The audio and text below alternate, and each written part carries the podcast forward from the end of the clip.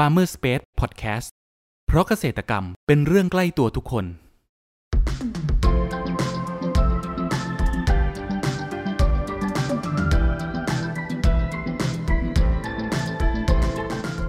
สวัสดีครับ ขอต้อนรับเข้าสู่รายการพันนานารายการที่จะทำให้คุณผู้ฟังได้สำรวจ และทำความรู้จักผลผลิตทางการเกษตรชนิดต่างๆ จากการสัมภาษณ์ผู้ผลิตไทยโดยตรง วันนี้อยู่กับผมนัทนัทพงศ์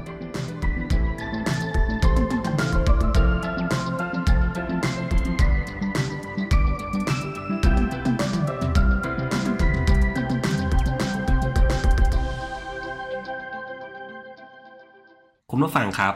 หากพูดถึงราชาแห่งผลไม้แล้วนั้น คงไม่มีใครไม่รู้จัก ทุเรียนเรียกได้ว่าเป็นราชาผลไม้ ที่รับความนิยมทั้งคนไทย และชาวต่างชาติโดยเฉพาะอย่างประเทศจีน หลังจากได้กระแสอย่างล้นหลาม เกิดกระแสการจองลูกทุเรียน และต้นทุเรียนตั้งแต่ลูกยังไม่ออกผลทำให้เกิดรายได้กับชาวสวนทุเรียนเป็นอย่างมาก และทำให้เศรษฐกิจในประเทศนี้ดีขึ้นอีกด้วย แต่คุณผู้ฟังรู้หรือไม่ครับว่ากว่าลูกทุเรียนจะออกได้มานั้น เกษตรกรเขามีวิธีการปลูกและการดูแลอย่างไรกันบ้าง วันนี้เรามาหาคำตอบไปพร้อมกันเลยนะครับสำหรับครั้งนี้ครับ เราได้รับเกียรติจากประธานวิสาหกิจชุมชนรักทุเรียนป่าละอูจังหวัดประจวบคีรีขันธ์ขอเสียงปรบมือต้อนรับพี่เชิงชายด้วยนะครับก่อนอื่นให้พี่แนะนำตัวเพิ่มเติมให้กับคุณผู้ฟังรู้จักหน่อยครับ ครับผมเชิงชายหอมอย่างเงี้ยเอ่อดูแลวิสาหกิจชุมชน รักทุเรียนป่าละอูนะครับผมครับผมเอ่อคือคอนเซปต์ของวิสาหกิจชุมชนรักทุเรียนป่าละอูนี่คือ พยายามรณรงค์ลดละเลิกการใช้สารเคมีในการทำทุเรียนนะฮะเพื่อดึงรสชาติ หรือว่าอนุรักษ์รสชาติความเป็นของทุเรียนป่าละอูเนี่ยให้คงไว้อืเพราะมปัจจุบันเนี่ย ในการทำทุเรียนในป่าละอูเนี่ยเริ่มเปลี่ยนไปเยอะจากเดิม เพราะเดิมทีทุเรียนป่าละอูเป็นทุเรียนที่ปลูกโดยที่ไม่ได้รับการดูแล จากไม่มีการใช้สารเคมีเยอะไงครับอ่ารสชาติมันถึงได้อ่าเป็นที่ประทับใจ เพราะว่าเดิมจริง ๆ แล้วทุเรียนสายพันธุ์ทุเรียนของป่าละอูเนี่ยก็เป็นหมอนทองชะนีก้านยาว เป็นสายพันธุ์ทั่วๆไปฮะครับที่มีตามท้องตลาด แต่ที่ ดังขึ้นมาได้ เพราะว่ารสชาติและเอกลักษณ์จากการเป็นทุเรียนที่ไม่ใช้สารเคมีในการกระตุ้นหรือว่าเร่งเรื่องผลผลิตต่างๆพวกนี้นะทำให้รสชาติมันตรงตามสายพันธุ์อืมแล้วก็วิธีการตัดก็ต่างจากทุเรียนในท้องตลาดทั่วๆไปนะทำให้รสชาติเต็ม ตรงตามสายพันธุ์ คือเป็นทุเรียนที่เราตัดวิธีการตัดเนี่ย เราจะใช้วิธีการขึ้นเช็คแต่ละลูกอ่า ว่าแก่จัดจริงหรือเปล่า ครับและวิธีการขึ้นเคาะเป็นลูกเลย ถ้าแก่เขาถึงจะเอาลงมาฮะเพราะว่าทุเรียนเนี่ย เราไม่ได้ทำในเชิงการค้าแบบเชิงพาณิชย์แบบทุเรียนส่งออกนะ ครับผมที่มีการไว้ดอกเป็นชุดๆคือไว้ดอกที่เสมอกันแบบนั้นนะเขาจะตัดเป็นมีดมีดๆได้ แต่ของเรานี่เราคือปล่อยให้เขาติดดอกตามธรรมชาติ อืมคือจริง ๆ แล้วดอกทุเรียนเนี่ย ในช่อหนึ่งเนี่ยหรือว่าในฤดูกาลหนึ่งเนี่ย ดอกแรกที่บานกับดอกหลังที่บานจะห่างกันประมาณถึงสองวีคฮะประมาณสิบห้าวัน เพราะฉะนั้นการติดลูกของแต่ละลูกเนี่ยจึงห่างกัน แต่ถ้าเราตัดเป็นเหมาตัดเป็นครั้งหนึ่งครั้งสองแล้วจบเลยแบบเชิงพาณิชย์เนี่ยก็จะมีทุเรียนที่ติดอ่อนติดไป ทุเรียนอ่อนติดไปครับทำให้คุณภาพมันเสีย แล้วก็ส่วนมากแล้วการตัดทุเรียนที่ป่าละอูนี่ก็จะมีเอ่อมือตัดที่ไว้ใจได้ ใช้วิธีการขึ้นเคาะแล้วฟังเสียงทุเรียนที่แก่ครับ คือทุเรียนที่แก่จริง ๆ เนี่ย ถ้าเขามีการสะสมแป้งในเนื้อเขาเอ่อเต็มที่ตรงตามสายพันธุ์ตรงตามอายุผลเขาแล้วเนี่ย พอเขาแก่จริงพอใกล้จะเอ่อ สุกเนี่ย เนื้อเขาจะหดลงก็จะยุบลง จะมีช่องว่างระหว่างเปลือกกับเนื้อ ช่องว่างนี้แหละฮะที่ที่จะทำให้เราได้ยินเสียงต่างจากทุเรียนอ่อน คือทุเรียนอ่อนในเนื้อเขาจะติดแน่นกับเปลือกทำให้มีไม่มีช่องว่างอืมทำให้ดูยากในการตัด แต่ถ้าเป็นทุเรียนในเชิงพาณิชย์จริง ๆเขาใช้อายุ คือในการนับวันไงฮะคือเขาไว้ดอกช่วงเนี้ยดอกเสมอกัน ครับผม นับไปร้อยี่สิบวันเขาก็ตัดเลยอืมอ่า แต่ของเราเนี่ยจะใช้วิธีการขึ้นเช็ค ขึ้นเช็ค ความสมบูรณ์ของลูกลูกนั้นพร้อมที่จะตัดลงมาหรือยังครับ เพราะฉะนั้นพอเวลาเขาสุกแล้วเนี่ย คือเขาสะสมแป้งเต็มที่สารอาหารในในในเนื้อแป้งในเนื้อเขาเนี่ยเต็มที่พอเขาสุกกระบวนการเปลี่ยนแปลงเนื้อทุเรียนเป็นทุเรียนสุกเนี่ย รสชาติก็ถึงเต็มไง อืมตามสายพันธุ์ที่ความเข้มข้นของสายพันธุ์เต็มบวกกับน่าจะเป็นคุณภาพของดินในป่าละอูนะหลักๆ ที่มีเอกลักษณ์ทำที่ทำให้เอกลักษณ์ของทุเรียนป่าละอูเนี่ยต่างไปจากที่อื่น คือกลิ่นน้อยอ๋อกลิ่นน้อยนะฮะกลิ่นน้อยกลิ่นอ่อนแล้วก็สีก็อ่อนอืมคุณสมบัติตัวเนี้ยน่าจะมาจากเอ่อกรรมฐานหรือฟอสฟอรัสในดินเนี่ยน้อย ครับ กว่าที่อื่นเอ่อในธรรมชาติจริงๆอะ มันก็คงมีไม่เยอะหรอก แต่ในเชิงธุรกิจเขาจะมีการใช้ปุ๋ยเร่งเร่งสี เพราะเขาตัดที่เปอร์เซ็นต์ต่ำถ้าเร่งสีแล้วเนี่ย ทุเรียนยังไม่จัดจัดว่าไม่แก่เต็มที่เนี่ย น้ำหนักเขายังดีอยู่ แต่สีเขาได้อ๋อสีเขาได้ คือกรีดมาแล้วสีเหลืองสวยเขาเอาแล้วเขาตัดแล้วครับ แล้วตัวเนี้ยก็จะเป็นตัวเร่ง เอ่อที่ทำให้ เร่งกลิ่นด้วย เมื่อทุเรียนสุกแล้วเนี่ย สีสวย แต่กลิ่นจะแรง แล้วเวลาทานแล้วจะร้อน ร้อนแล้วเลอแรงมากอืมที่ทำให้เกิดร้อนในหรือเปล่าครับพี่เชิงชายใช่ใช่ใช่บางคนที่ว่ากินแล้วร้อนต้องลงไปนอนแช่น้ำหรือว่าช็อกน็อกอะไรอย่างเงี้ยครับ บางคนคือพอถึงฤดูกาลก็กินทานเยอะๆเป็นของชอบไงอืมทานเยอะเกินกำหนดทำให้ร้อนทำให้น็อกอะไรเงี้ยแต่เป็นทุเรียนป่าละอูเนี่ย คือถ้าไม่ได้เร่งจริง ๆ เนี่ยทุเรียนตามสายพันธุ์อย่างเฉพาะหมอนทองเนี่ยนะ คือสีเขาจะไม่เข้มสีถ้าไม่ได้เร่งนะครับอย่างทุเรียนป่าละอูเนี่ยคือสีอ่อนกลิ่นอ่อน ทานแล้วจะไม่ร้อนไม่เลยอืมนะตัวนั้นเป็นเป็นตัวมาจากอ่ากรรมฐานหรือการพอดโคลัสในการเร่ง คุณสมบัติของดินที่ป่าละอูเนี่ยน่าจะน้อย น่าจะมีสารอาหารตัวนี้น้อยคือแต่รสชาติอย่างอื่นอ่า ความหวานมันเนี่ย คือถ้าเราปล่อยเขาให้แก่จัดตามอายุของเขานะครับหมอนทองป่าละอูเนี่ย ความมันใกล้เคียงกับก้านยาวเลยอ๋อเอ่อลักษณะเด่นตรงนี้คือ คือพอเขาสะสมอาหารเต็มที่ปั๊บเนี่ย พอเข้าสู่กระบวนการสุกการเปลี่ยนแปลง เอ่อหลายๆอย่างทางกายภาพนะ เช่นความเหนียวเนียนจะเหนียวเนียนมากกว่าเนื้อจะแห้ง เพราะว่าอืม เอ่อเขาสะสมแป้งได้เต็มที่ครับ เหมือนกับผลไม้ต่างๆ ถ้าเก็บอ่อนเมื่อไหร่ก็จะสวกน้ำน้ำเยอะ อันนี้คุณสมบัติอย่างหนึ่งของปลาอูนะเหนียวเนียนแห้งและอีกอย่างหนึ่งก็คือจะต่างจากทุเรียนจากท้องตลาดทั่วๆไปคือภูจะไม่ได้ถูกอ่าปุ๋ยหรือสารอาหารที่เร่งเกินกำหนด เร่งจนประเภทที่ว่าภูป่องบวมเป่งอะไรเงี้ยอ่าครับอ่า เราจะเห็นทุเรียนตลาดน่าซื้อมากเลยภูใหญ่ๆใช่ไหมฮะแกะแกะอ่าแกะมาแล้วเนื้อเยอะ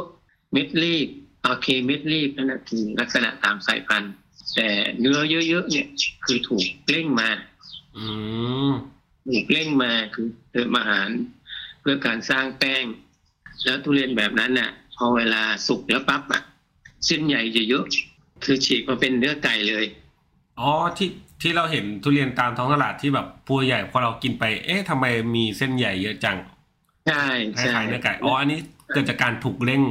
ถูกเร่งคือปูใหญ่เนื้อเยอะจริงขอแกะมาแล้วโอ้โหสมกับเอ่อเหมาะสมกับเงินที่เราจ่ายไปจริงเลยอ่าคุ้มค่ากับที่เราจ่ายไปครับอ่านั่นแหละ แต่ทุเรียนป่าละอูเนี่ย คือลักษณะง่าย ๆ คือดูภายนอกเนี่ยทางกายภาพ คือผลจะออกยาวๆลีๆนิดนึงหนามละเอียดเล็กๆภูไม่ใหญ่ ก้นจะแหลมๆไม่ใช่ก้นบุ๋มประเภทลูกกลมตั้งได้ อืมอ่าลักษณะน่าจะต่างกันทั้งที่เป็นหมอนทองด้วยกัน ครับ คือ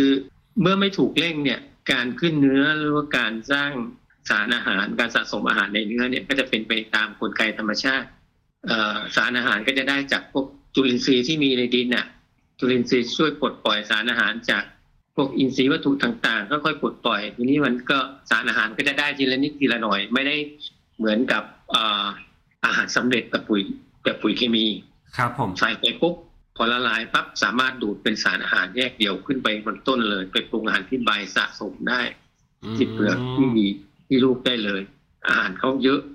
เขาจึงสะสมขึ้นมาลูกใหญ่ภูสวยได้น้ำหนัก เราจะสังเกตได้จาก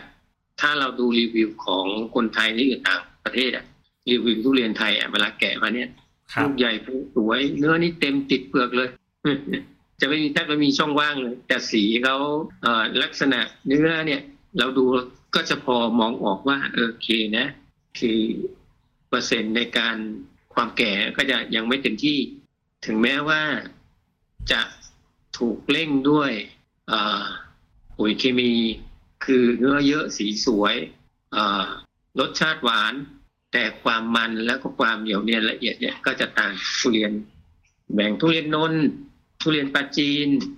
ทุเรียนเอ่อศรีสะเกดอืมทุเรียนที่ดังมาในภายหลังเนี่ยอย่างทุเรียนเหมือนทุเรียนปาราอูเนี่ยครับ ส่วนมากจะเป็นลายใหม่ที่ปลูกทุเรียนยังไม่เป็นแรก ๆ นะอืไม่ได้เร่งมาก คุณภาพของทุเรียนเนี่ยก็จะโดดเด่นกว่าทุเรียนตลาดทั่วๆไป ทุเรียนป่าละอูหลักๆเลยเดิมทีอะความเป็นมามัน เดิมทีพื้นที่ในนี้นะก็จะเป็นทุเรียนที่ปลูกแซมขึ้นมาจากพืชหลัก เช่น กล้วยมะนาวอ๋อนะหลักๆพื้นที่นี้เป็นโครงการพระราชดำริของรัชกาลที่เก้านะฮะเป็นโครงการพระราชดำริครับเอ่อเดิมทีก็จะปลูกในนี้ก็จะมีการปลูกพืชอาหารสัตว์ แล้วก็พืชในเชิงอุตสาหกรรมเช่นฝ้ายข้าวโพดและพวกเนี้ยฮะตอนหลังๆก็ปรับเปลี่ยนกันมา จากคนเอ่อ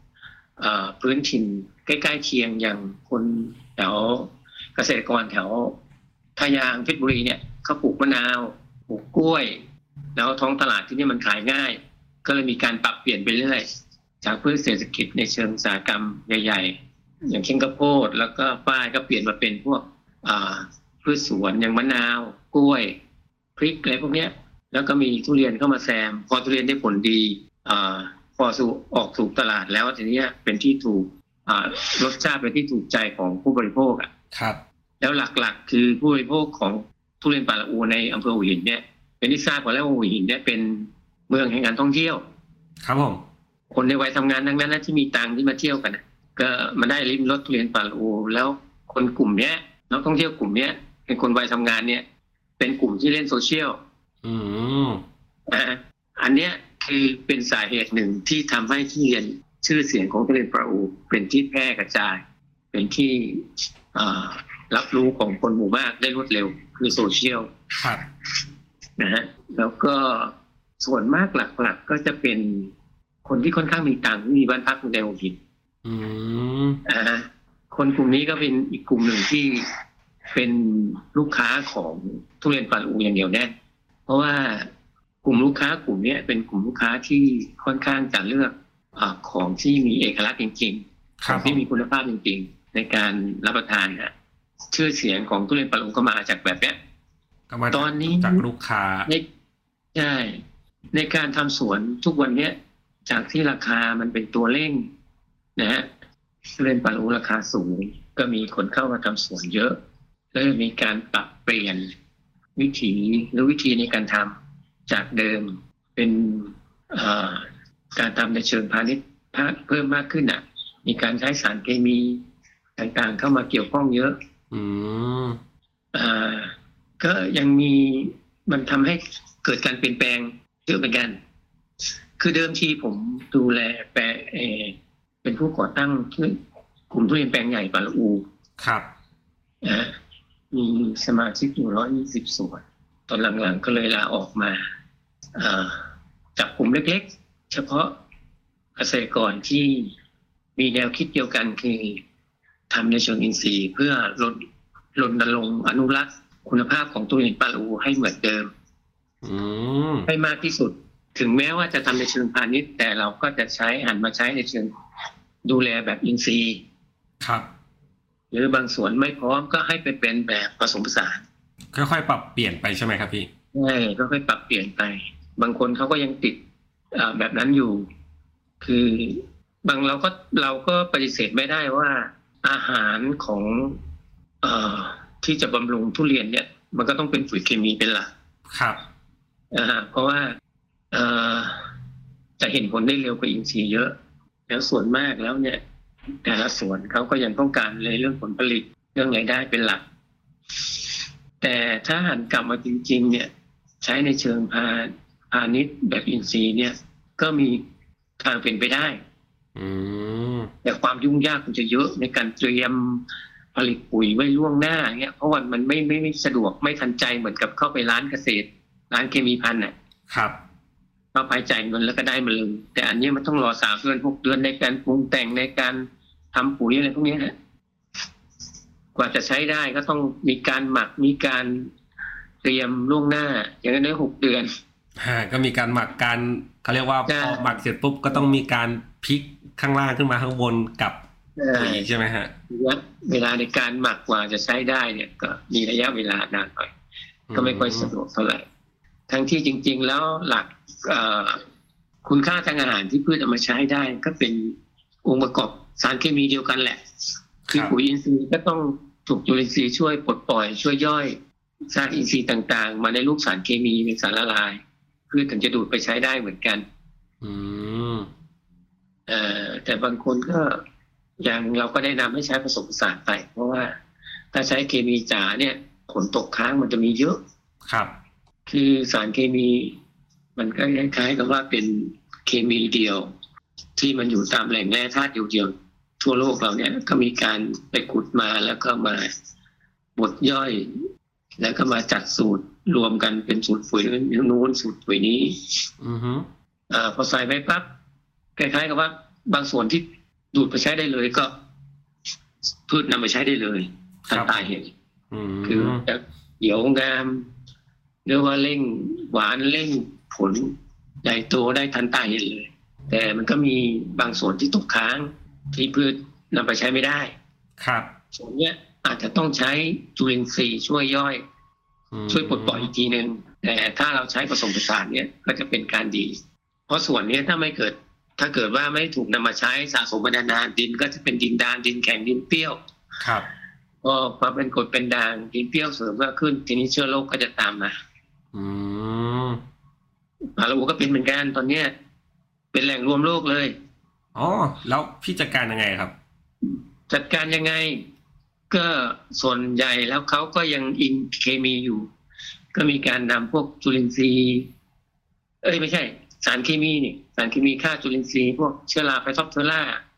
ต่างๆตามร้านเคมีภัณฑ์เข้ามาใช้ แต่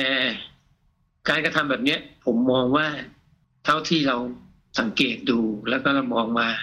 ศึกษาดูระยะยาวนี่เท่ากับเป็นการซ้ำเติม ไม่ได้เป็นการแก้ไขปัญหาครับ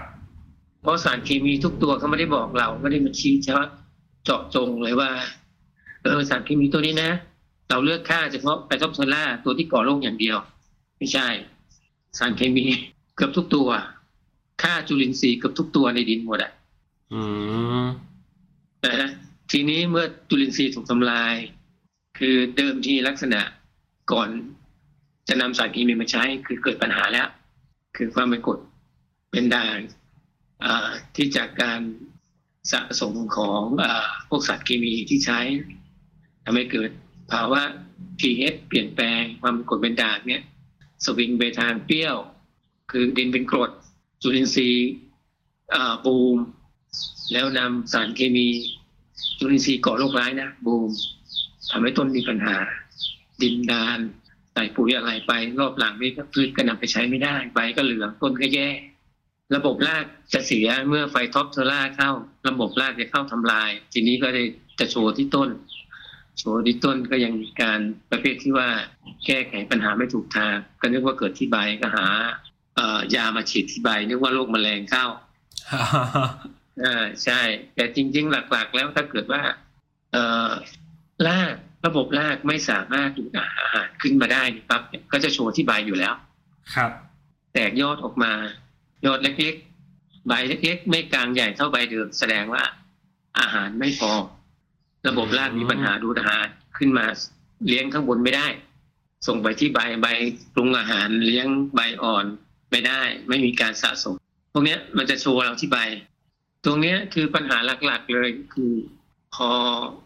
การใช้สารเคมีเยอะๆมาสะสม แล้วก็เอาสารเคมีมาซ้ำเติม ตัวที่เข้ามาทำลายจุลินทรีย์อีก เพราะ สารเคมีทุกตัวที่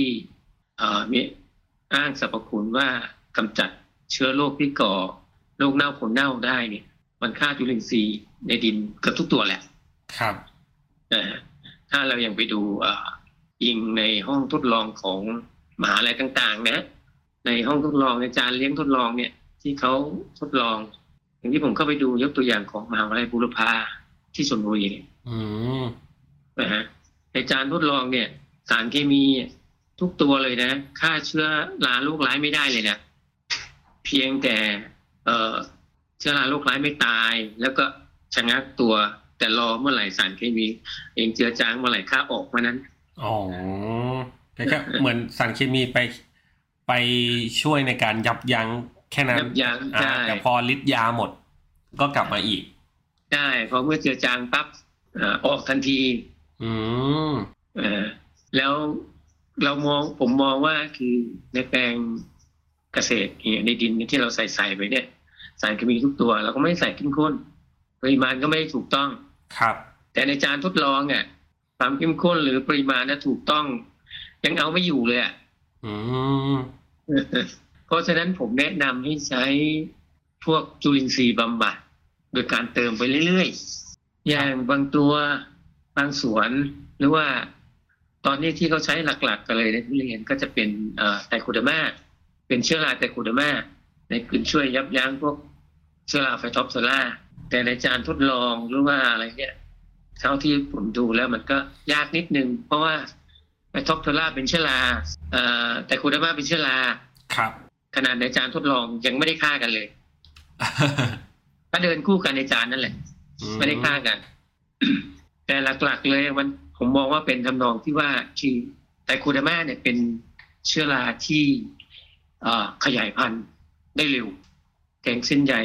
เอ่อเมื่อขยายพันธุ์ได้เร็วในในในสภาวะที่ความชื้นเหมาะสม อินทรีย์สารเหมาะสม คืออาหารเขาเหมาะสมอะเขาจะขยายพันธุ์ได้เร็ว ครับเอ่อตัวนี้ก็จะเป็นเพียงแค่แท่งเอ่อแทงเส้นใยทะลุผ่านแย่งอาหาร แต่ไม่ได้ฆ่ากันอืม ก็อาจจะช่วยยับยั้งได้บ้าง แต่ตอนนี้ผมหลักๆ แล้วไปอิงทางเอ่อเกษตรกรทางจันทบุรีบางบางท่านที่ทำสำเร็จคือการใช้บาซิลัสจุลินทรีย์บาซิลัสเป็นตัวช่วยเป็นแบคทีเรียนะครับ เป็นแบคทีเรียที่ช่วยกำจัดเชื้อราแล้วก็เป็นจุลินทรีย์ตัวนี้ก็คุณสมบัติก็ดีฮะเป็นตัวช่วยย่อยอินทรีย์สารต่างๆเพื่อปลดปล่อยสารอินทรีย์ต่างๆ คือมาใช้แล้วได้ผลอืม แนะนำให้เกษตรกร ตัวนี้บาซิลัสตัวเนี้ยเอ่อแล้วคนก็กินได้นะ อยู่ในอาหารคนด้วยอย่างเอ่อถั่วเน่าภาคเหนือทนเน่าอ๋อครับเออถั่วเน่าตัวนั้นแหละ ใช้เชื้อแบคทีเรียบาซิลัสในการหมัก แล้วก็ไปอิงของปุ๋ยนมของอสพปุ๋ยที่นเขาจ้างนักมวิจัยขึ้นมาเอ่อทำวิจัยปุ๋ยนมของเขานะฮะแล้วก็เราจะสังเกตได้ว่าตอนนี้เห็นไหม ว่าเกษตรกรผู้เลี้ยงกุ้งอะเขากลับมาเลี้ยงกุ้งใหม่ได้ ครับอ่าแล้วเลี้ยงในประเภทที่ว่าในระบบปิดในบ่อผ้าใบ ก็ยังเอาเชื้อโรคอยู่อะอืมอ่า ตัวนี้ก็ใช้แบคทีเรียบาซิลัสสายพันธุ์หนึ่งเหมือนกันในการช่วยบำบัดน้ำเสีย ครับผมอ่าในป่าชายเลนก็เหมือนกัน ที่กลับมาใช้เนี่ยก็ใช้วิธีการบำบัดน้ำเสียด้วยบาซิลัสเหมือนกันทำให้กลับมาเลี้ยงกุ้งได้ อืมแล้วทุเรียนเออที่ป่าเหล่าอูเนี่ยครับพี่เชียงชายเขามีฤดูกาลในการออกเลยครับ ในช่วงของเดือนไหนครับอ่ามีครับ ส่วนมากป่าละอูเนี่ยจะเป็นการปล่อยให้ออกดอกตามธรรมชาติก็เป็นส่วนใหญ่ ก็ฤดูกาลจริง ๆ ก็จะเป็นดอกก็จะออกช่วงประมาณมีนาฮะอืมประมาณกลางเดือนมีนาดอกบานแล้วครับ อ่าชุดนี้ก็จะไปมาจะผลผลิตเชื่อไปแก่ประมาณ คือก็จะมีเรื่อยอะตั้งแต่ต้นเดือนมีนาเรื่อยมา จนกลางเดือนมีนาเนี่ย ก็จะประมาณมิถุนากรกฎาเนี่ยผลจะเริ่มแก่กรกฎาจะเต็มที่ แต่ก็มีบางส่วนนะ ที่เป็นเกษตรกรที่ย้ายมาจากทางชุมพร ทางจันทบุรี มีการได้ทำเชิงพาณิชย์ มีการกระตุ้นใช้สารแฟคโคเร่งการออกดอกเหมือนกัน ครับ ก็จะมีทุเรียนป่าละอูทวาย ทุเรียนนอกฤดูออกมา อืม ทุเรียนพวกนี้ก็จะจะต่างจากทุเรียนในฤดูกาลบางคนก็ว่าเป็นทุเรียนปลอมจริงๆมันทั้งที่จริงก็ไม่ได้ปลอมหรอก แต่รสชาติจะต่างกัน ต่างกันจริงๆในขนาดทุเรียนที่เป็นทำสวนอินทรีย์ ถ้าเกิดว่าทุเรียนทวายเนี่ย รสชาติจะไม่เหมือนทุเรียนฤดูตามฤดูกาลอืมต่างยังเห็นได้ชัดเลยใช่ไหมครับพี่ชาติชาติรสชาติจะต่างเลยความหวานมันอะไรต่างๆพวกนี้จะต่างกัน อืม บางสวนเอ่อเกษตรกรรายใหม่เนี่ยโอ้ยทุเรียนออกปีแรก เอาไว้ก่อนเอาไว้ก่อนเอาไว้ไว้ทานไว้ทานครับพอเยอะๆเข้าเอ้ยเลยมีพอขายนี่ เอาไว้เยอะๆเลย ขายได้ราคานอกฤดู แต่ชาวสวนเองกินทานแล้วไม่อร่อย อืมมีหลังๆ ไม่เอาปิดทิ้งหมดเลยดอกออกมาปิดทิ้งหมดปล่อยรอฤดูกาลอย่างเดียว คือช่วงฤดูกาลก็เป็นช่วงที่ว่า ทุเรียนจันทร์เริ่มหมดพอดี อืมอ่า ทุเรียนจันทร์เริ่มหมดอ่า ฤดูกาลก็จะเคลื่อนมาทุเรียนปาละอูครับ แล้วก็จะเคลื่อนไปทุเรียนชุมพรแล้วก็ไปทุเรียนใต้ เป็นช่วงจังหวะที่ขาดช่วงทุเรียนใต้กับทุเรียนจันทร์พอดีอ๋อก็จะคือจังหวะไม่ไม่ตรงกับสองไม่ที่ไม่แห่ตรงงนั้นกันใช่มันเป็นไซเคิลไปเลย คุณผู้ฟังครับ เรามาพักฟังสิ่งที่น่าสนใจกันก่อน แล้วมาพูดคุยกันต่อในช่วงต่อไปกับ Farmer Space Podcast เพราะเกษตรกรรมเป็นเรื่องใกล้ตัวทุกคน มันหมดยุคแล้วที่ต้องเดินทางไปเช็คผลผลิตกับเกษตรกร มันหมดยุคแล้วที่ต้องคอยปวดหัวกับการวางแผนการจัดซื้อ มันหมดยุคแล้วที่ต้องยุ่งยากกับการสำรวจราคาสินค้าเกษตร ถึงเวลาแล้วที่คุณจะบอกลาวิธีเดิมๆเราขอเสนอ Cropper ตัวช่วยจัดหาผลผลิตทางการเกษตรสำหรับภาคธุรกิจ เราจะช่วยวางแผนและยังช่วยสำรวจราคาผลผลิตจากฟาร์มเกษตรกรทั่วประเทศได้อย่างสะดวกและรวดเร็ว ดี๋ยวเรามาฟังเสียงจากผู้ใช้งานจริงกันครับ หลังจากที่ได้ลองใช้บริการแล้วเป็นยังไงบ้างครับ คุณซาร่า มันสุดยอดมากเลยค่ะจอร์จตั้งแต่บริษัทเราใช้ Cropper แล้วก็ไม่ต้องจ้างพนักงานเพิ่ม แถมฝ่ายจัดซื้อยังรองรับออเดอร์ลูกค้าได้มากขึ้น และไม่น่าเชื่อเลยว่ามันทำให้ลูกค้าประทับใจเรามากจริงๆเลยค่ะจอร์จหากสนใจที่จะใช้บริการในการจัดหาผลผลิตทางการเกษตร สนใจติดต่อได้ที่ 093 317 1414 ย้ำ093 317 1414เรื่องจัดหาผลผลิตไว้ใจครอปเปอร์ ขอต้อนรับคุณผู้ฟังเข้าสู่ Farmer Space Podcast ในช่วงครึ่งหลังนี้นะครับ แล้วราคาขายนี่ขายยังไงครับพี่ ราคาขายแล้วฮะถ้าเป็นในทุเรียนทั่วๆไปตอนนี้ก็จะอยู่ที่สองร้อยสองร้อยห้าสิบสามร้อยแล้วแต่อ่าคุณภาพของแต่ละสวน อ๋อ แยกแยกตามเกรดเลยใช่ไหมครับ ได้ถ้าในเชิงอินทรีย์เป็นสามร้อยขึ้นอะ อืม แล้วส่วนใหญ่ขายขายช่องทางไหนบ้างครับพี่อ่าส่วนมากถ้าเป็นเกรดสูงๆนี่ก็จะเป็นออนไลน์อย่างเดียว เกรดสูงๆเนี่ยออนไลน์ก็จะมีลูกค้าประจำแต่ละสวน ครับนะฮะแล้วก็ถ้าขายส่งก็ออกจากสวนก็ประมาณร้อยแปดสิบถึงสองร้อยอันนี้ค้าเกรดนะ อืมอ๋อนี่คักเกตค้าเกรดไม่มีการเรียกว่า เกรดดีเกรดไรคือทุกลูกราคาเดียวกันหมดทุเรียนปลาอูนะครับ ทุกลูกราคาเดียวกันหมด ก็จะมีอีกราคาหนึ่งคือออกก่อนก็จะราคาแรงนิดนึงหรือว่าออกล่าก็จะราคาสูงอืมบางทีออกจากสวนสองร้อยห้าสิบเลยนะขายเลยดูแม่ค้ารับไปส่งนี่ร้องเลยแหละเพราะว่ามันใกล้จะหมดแล้วใช่ไหมครับ มันก็เลยแบบราคาใช่สูงแล้วทุเรียนลูกหนึ่งอะ คือตัดมาแล้วเนี่ย น้ำหนักจะหายไปอย่างน้อยๆสามขีดถึงสี่ขีดอะพอสุกแล้วนะอืมพอสุกแล้ว เพราะในกระบวนการสุกตั้งแต่ตัดมาวางเนี่ยครับจะมีการคายน้ำคายน้ำออกมาอ่ามีคายน้ำอยู่ตลอดเวลาครับในในความคิดของพี่พี่คิดว่าอนาคตของตลาดทุเรียนปาละอูจะเป็นยังไงบ้างครับ คือในก็ก็คงสวิงไปตามสภาวะ ตลาดของบ้านเราแหละเพ ราะว่าตอนเนี้ยทุเรียนมันมีหลายประเภทไงประเภทที่ว่าใช้สารเคมีบำรุงลูกสวยอะไรสวยพวกเนี้ยทุเรียนในเชิงพาณิชย์บางส่วนส่วนใหญ่ๆเนี่ยมีผลผลิตเยอะๆอ่าพวกเนี้ยก็จะมีผลกระทบนะ แต่ทุเรียนที่มีคุณภาพจริง ๆ ที่มีลูกค้าประจำสวนจริงๆเนี่ยไม่ค่อยมีผลกระทบหรอกเพราะลูกค้าเขาจะไม่ไม่วอกแวกไปซื้อที่อื่นมาซื้อแล้วผิดหวัง ครับ ซื้อแล้วผิดหวังนะคือ สวนที่ทำในเชิงอินทรีย์ และมีบริ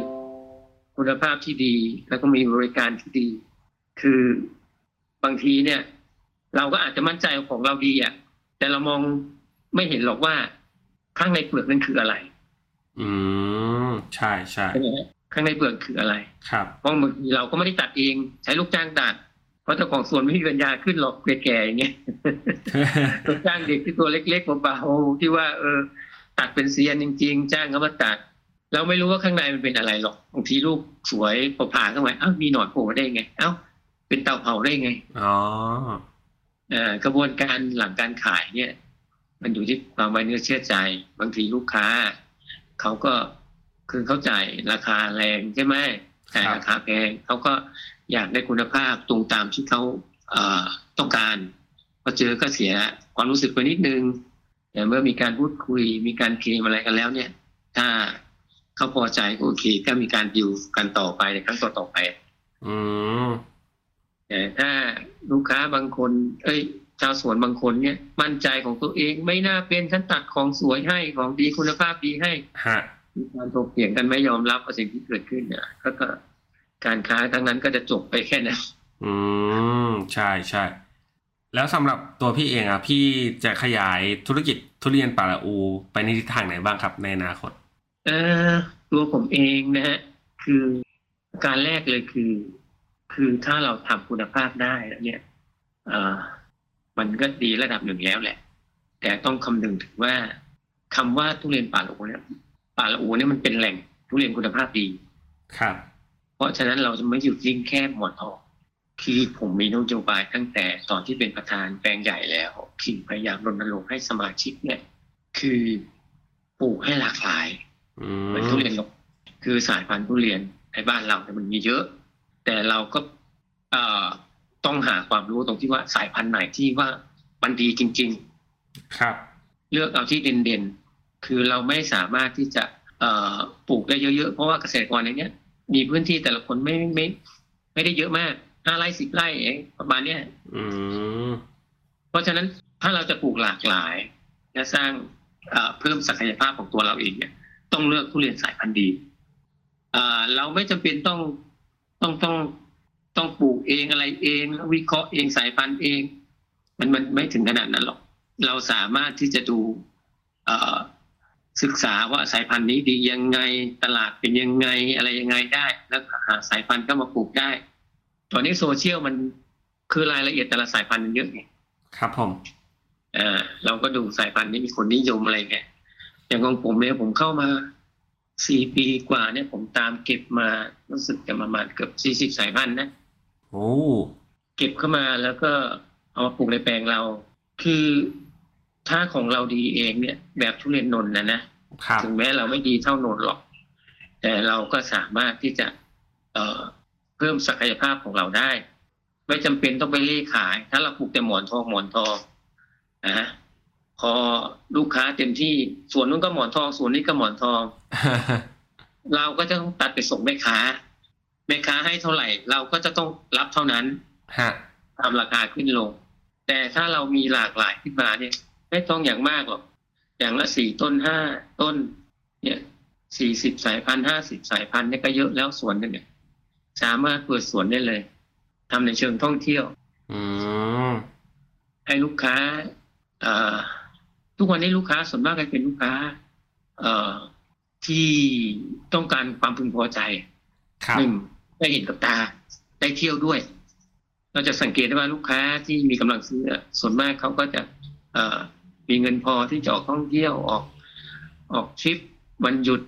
พอได้สัมผัสกับตัวเองจริงๆแล้วโอ้ทุเรียนทุเรียนมันมันอร่อยจริงๆนะสายพันธุ์นี้มันอร่อยจริงๆนะส่วนนี้จริงๆนะเขาก็เต็มใจที่จะซื้อ เต็มใจที่จะตามครับเออแต่บางทีขายออนไลน์ เอ่อ เข้าไปโพสต์เข้าไปดูเออส่วนนี้มีคนติดตามเยอะ แต่มันก็ยังไม่ไม่ไม่ไปซื้อใจเขาได้ไม่เต็มร้อย พอนึกออกไหมอ่าจริงดีพอนึกจริงออกหรือครับเปล่าอะไรทำนองเนี้ยอะไรเงี้ยครับผมเออถ้าในเชิงท่องเที่ยวผมว่า ทำได้ป่าละอูเนี่ย ไม่ไม่ไกลจากกรุงเทพเท่าไหร่ ไม่ไกลจากแหล่งท่องเที่ยวจากทะเลเท่าไหร่คือถ้ามาพักหัวหินปั๊บก็เป็นไซด์ไลน์สำหรับบางวันที่ว่างขึ้นเที่ยวป่าดีกว่าอืมที่เรียนมีน้ำตก น้ำตกปลาละอูรองรับ แล้วในอนาคตเนี่ยผมนอกจากจะรณรงค์ให้สมาชิกปลูกหลากหลายสายพันธุ์แล้ว เรายังแนะนำให้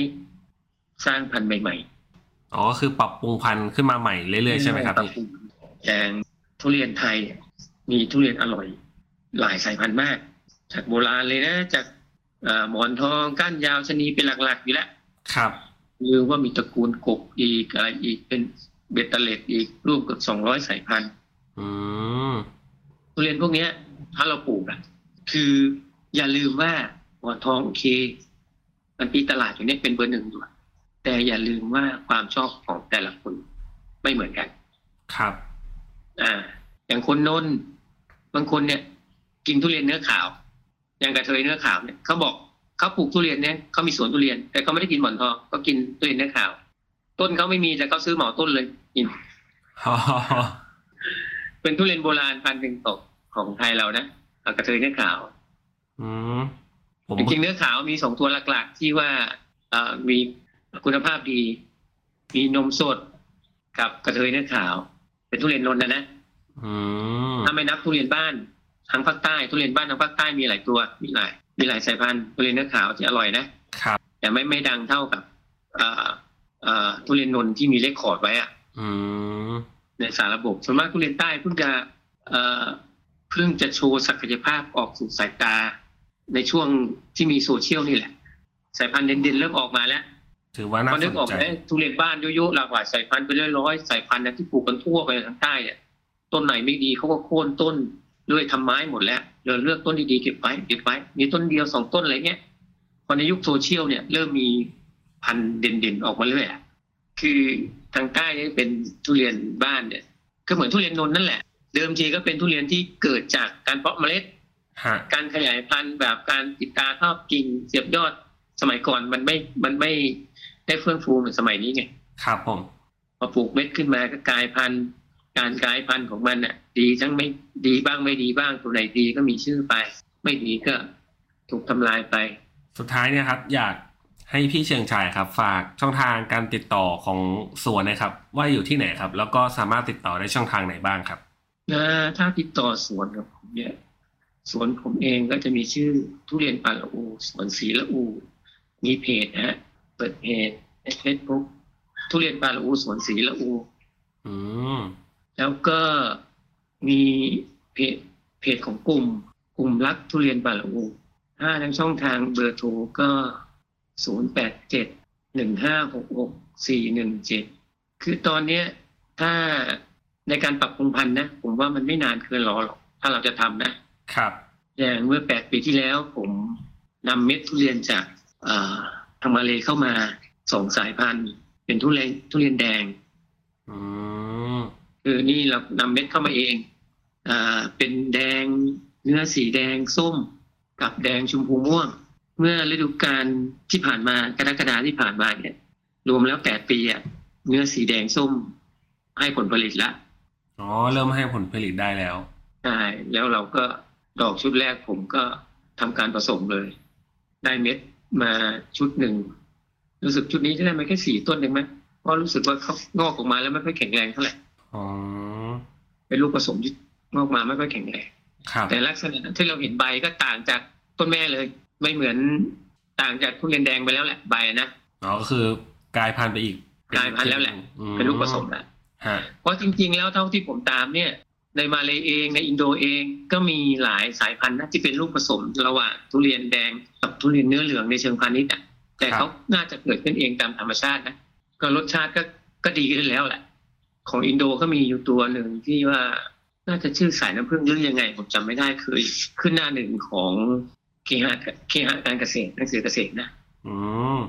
แต่นานแล้วนะแต่ยังไม่เห็นมีใครเอาต้นพันธุ์เข้ามา เป็นลูกผสมระหว่างแดงกับทุเรียนเนื้อเหลือง เนื้อสีสวยมาก น่าสนใจดีครับแต่น่าสนใจครับ เพราะว่าคืออย่าไปยึดติดกับ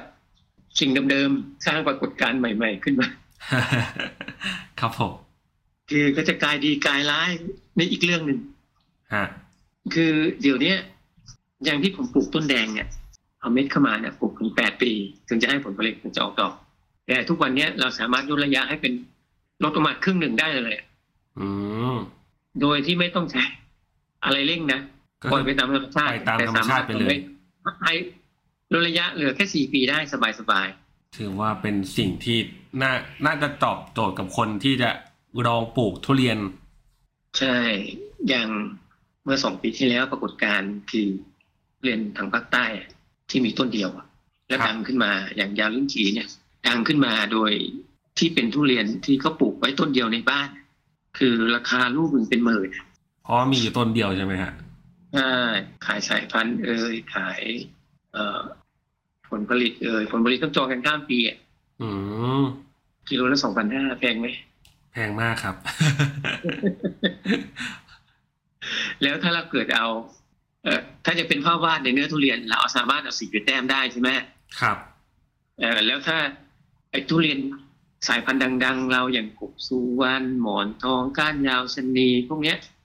เอ่อกบพิกุลต่างๆพวกเนี้ยลิ้นหลงอะไรพวกเนี้ย ถ้าเป็นลูกผสมกับทุเรียนแดงแล้วมีแดงเข้าไปติดเนี่ยคิดว่ามันมันมันจะไปได้ไหมล่ะอืมจะเป็นที่ฮือฮาไหมน่าน่าจะเป็นที่จับตามองแน่นอนฮะใช่ใช่ตัวเนี้ยเท่าที่ผมมองว่าทุเรียนแดงบางคนก็บอกว่ายี่ไม่น่าทานเลยเหมือนสีเลือดไม่น่าทาน แต่สามสี่ปีที่แล้วมีขายต้น ขายดีมากผมจะคนสั่งต้นมาปลูกผมยังได้มาเลยอืมคนปลายหามาเลยแต่ก็เป็นแค่คำร่ำลือว่าแดง แต่คนขายก็ไม่รู้ว่าแดงจริงไหมครับ แล้วเมื่อปีที่แล้วมั้งคนขายก็ออกมาโพสต์ว่าทุเรียนแดง เนื้อเหลืองนะครับให้ผลผลิตแล้วเนื้อเหลือง ผมได้เม็ดแดงมาเป็นต้นมาแปดปี ผมยังไม่กล้าทำต้น ไม่กล้ากระจายให้ใครกลัวเขาด่าเอากลัวเขาด่าเมื่อฤดูกาลเนี้ยแดงสวยมากเลย ถ้าอยากเห็นทักไลน์มาเบอร์นี้เลยเดี๋ยวผมส่งรูปให้ดูได้ครับได้เดี๋ยวผมลองทักไปนะฮะนะอีกสี่ปีอะลองดูลูกผสมไฮบริดใหม่ ๆ จากทุเรียนพันหมอนทองมีเนื้อสีแดงๆแต้มๆไปบ้างอะไรเงี้ยแต่ไม่รู้จะออกมาในรูปแบบไหนนะ เดี๋ยวลองดูครับผม โอเคครับ ครับครับครับ คุณผู้ฟังวันนี้นะครับ พวกเราก็ได้ฟังสาระความรู้และเทคนิคต่างๆนะครับ เกี่ยวกับการเพาะปลูกทุเรียนที่ป่าระอูนะครับ การดูแลระหว่างปลูกจนกระทั่งเก็บเกี่ยว และส่งให้กับผู้บริโภค หวังว่าจะเป็นประโยชน์ให้กับคุณผู้ฟังไม่มากก็น้อยนะครับสำหรับครั้งนี้ครับ ขอขอบคุณพี่เชิงชายจากประธาน วิสาหกิจชุมชน รักทุเรียนป่าละอู จังหวัดประจวบคีรีขันธ์มากนะครับขอบคุณครับครับขอบคุณครับผม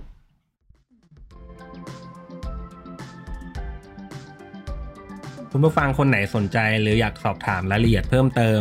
สามารถแสดงความคิดเห็นผ่านช่องทางที่คุณผู้ฟังกำลังรับชมอยู่ได้เลยนะครับ หรือหากใครสนใจหาซื้อผลผลิตทางการเกษตร จากฟาร์มเกษตรกร